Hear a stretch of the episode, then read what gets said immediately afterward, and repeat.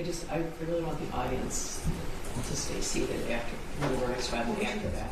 And it's okay. It doesn't matter. You can see what you're doing. Do you want me to stay here?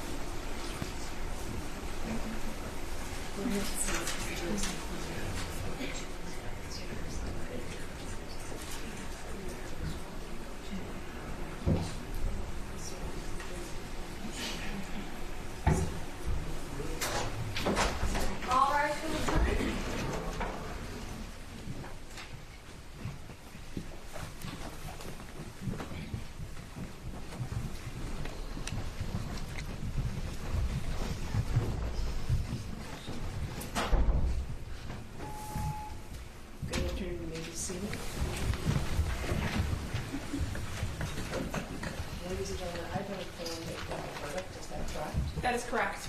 Uh, are you the person? I am. Could you please uh, read your verdict? Um, individually? Sure. Okay. Um, on count one of involuntary manslaughter as to Madison Baldwin, we find the defendant guilty of involuntary manslaughter. On count two of involuntary manslaughter in regards to Tate Muir, we find the defendant guilty of involuntary manslaughter. On count three, as to involuntary manslaughter regarding Hannah, Hannah Saint Juliana, we find the defendant guilty of involuntary manslaughter. And in count four of involuntary manslaughter against Justin Schilling, we find the defendant guilty of involuntary manslaughter. Thank you for allowing me to see it. And I'm going to close all the jury. Juror in seat number one, was that and is that your verdict? It is. Juror in seat number two, was that and is that your verdict? Yes. Juror in seat number three, was that and is that your verdict? Yes. Juror in seat number five, was that and is that your verdict? Yes. Juror in seat number six, was that and is that your verdict? Yes. Juror in seat number seven, was that and is that your verdict? Yes. Juror in seat number eight, was that and is that your verdict? Yes. Juror in seat number eleven, was that and is that your verdict? Yes. Juror in seat number twelve, was that and is that your verdict? Yes. Juror in seat number thirteen, was that and is that your verdict? Yes. Juror in seat number fourteen, was that and is that your verdict? Yes. Juror in seat number sixteen, was that and is that your verdict? Yes. Thank you very much, ladies and gentlemen. We all know that this is one of the hardest things you've ever done. I'm going to ask you to return uh, to the uh, jury room. Uh, your, uh, the two remaining alternates are also going to join you, and I'll be with you in a few minutes. Thank you. Thank you. All rise for the jury.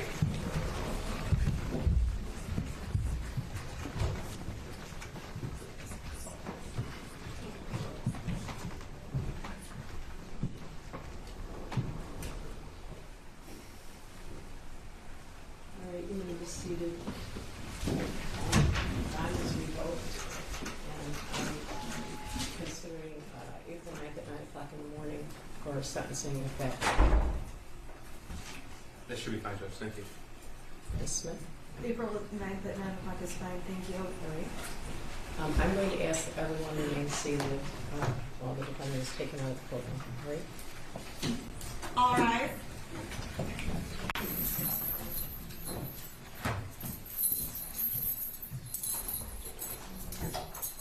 You may be seated.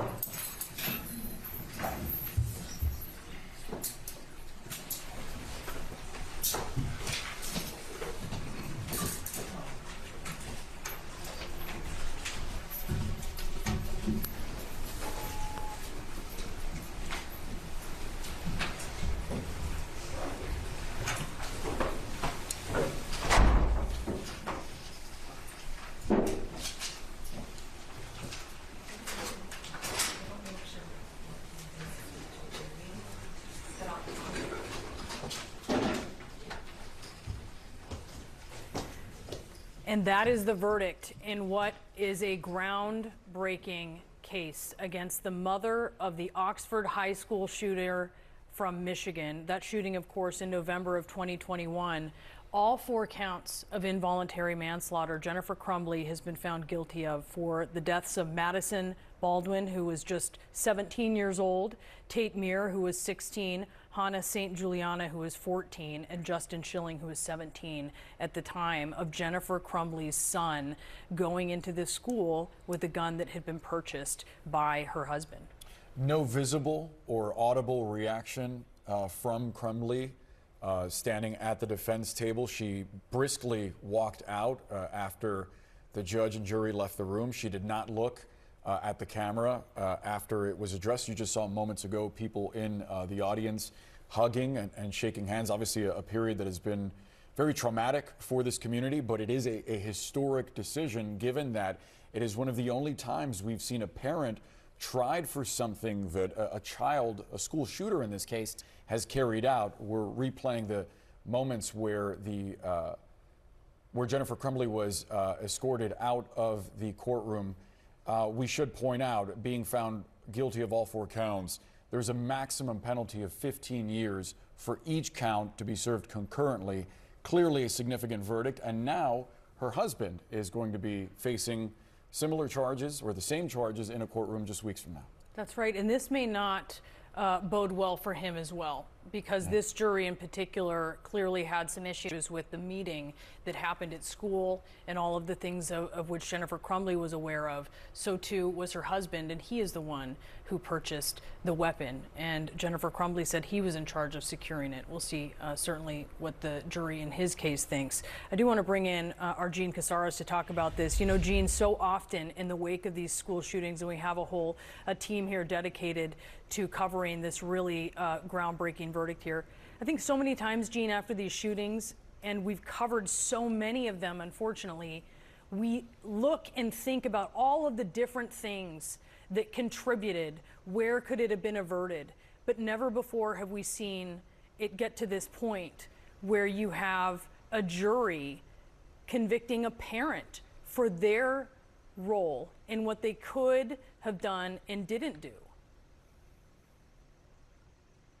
So what you're saying, Brianna, is this, this jury found beyond a reasonable doubt that Jennifer Crumbley was grossly negligent with her son, or that she violated a legal duty of a parent toward her son and toward then the community and the victims in this case.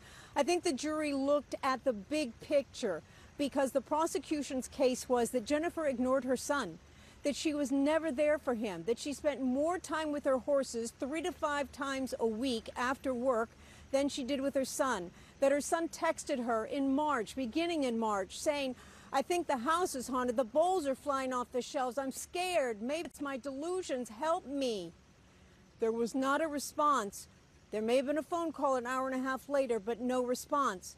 And then later on, there was testimony that came into this trial that the family didn't know about, but that he texted a friend of his saying, I've asked my mom and dad for help to take me to the doctor. I need help, and my dad told me to suck it up and take a pill, and my mother laughed. The defense had nothing to cross-examine on that, because Ethan Crumbley asserted his Fifth Amendment right, even though we know he told his jailhouse psychiatrist that he lied right there. But the defense didn't have an opportunity to cross-examine it. And then you get to buying the gun. Black Friday, when the jury had to believe there were mental issues here, there was ignoring their son, buying a gun, allowing him to use it, and then Monday, researching bullets in school, and then Tuesday, the math drawing, where they saw a figure, gun, blood, bullets everywhere. My life is useless. The world is dead. And they said they had to go back to work. Weren't asked to take him out of school, but said we'll do it within forty-eight hours. And the school felt a concern that it needed to be as soon as possible. The jury had to look at all that and weighing and balancing. They are the triers of fact. And they had to determine that based on those facts right there, that is beyond a reasonable doubt of guilt for involuntary manslaughter of a parent, the first time in this country. Laura, to you, I'm curious, the, the point that Gene just brought up and whether that could work in a potential appeal, the fact that the jury heard uh, these claims from her son that he had asked repeatedly for help from his parents to seek uh, professional advice when it came to his mental health issues. The jury not hearing the other side of that, that he told a psychiatrist that those text messages to his best friend were actually untrue. Uh, is that something that her defense team could seek out an appeal on?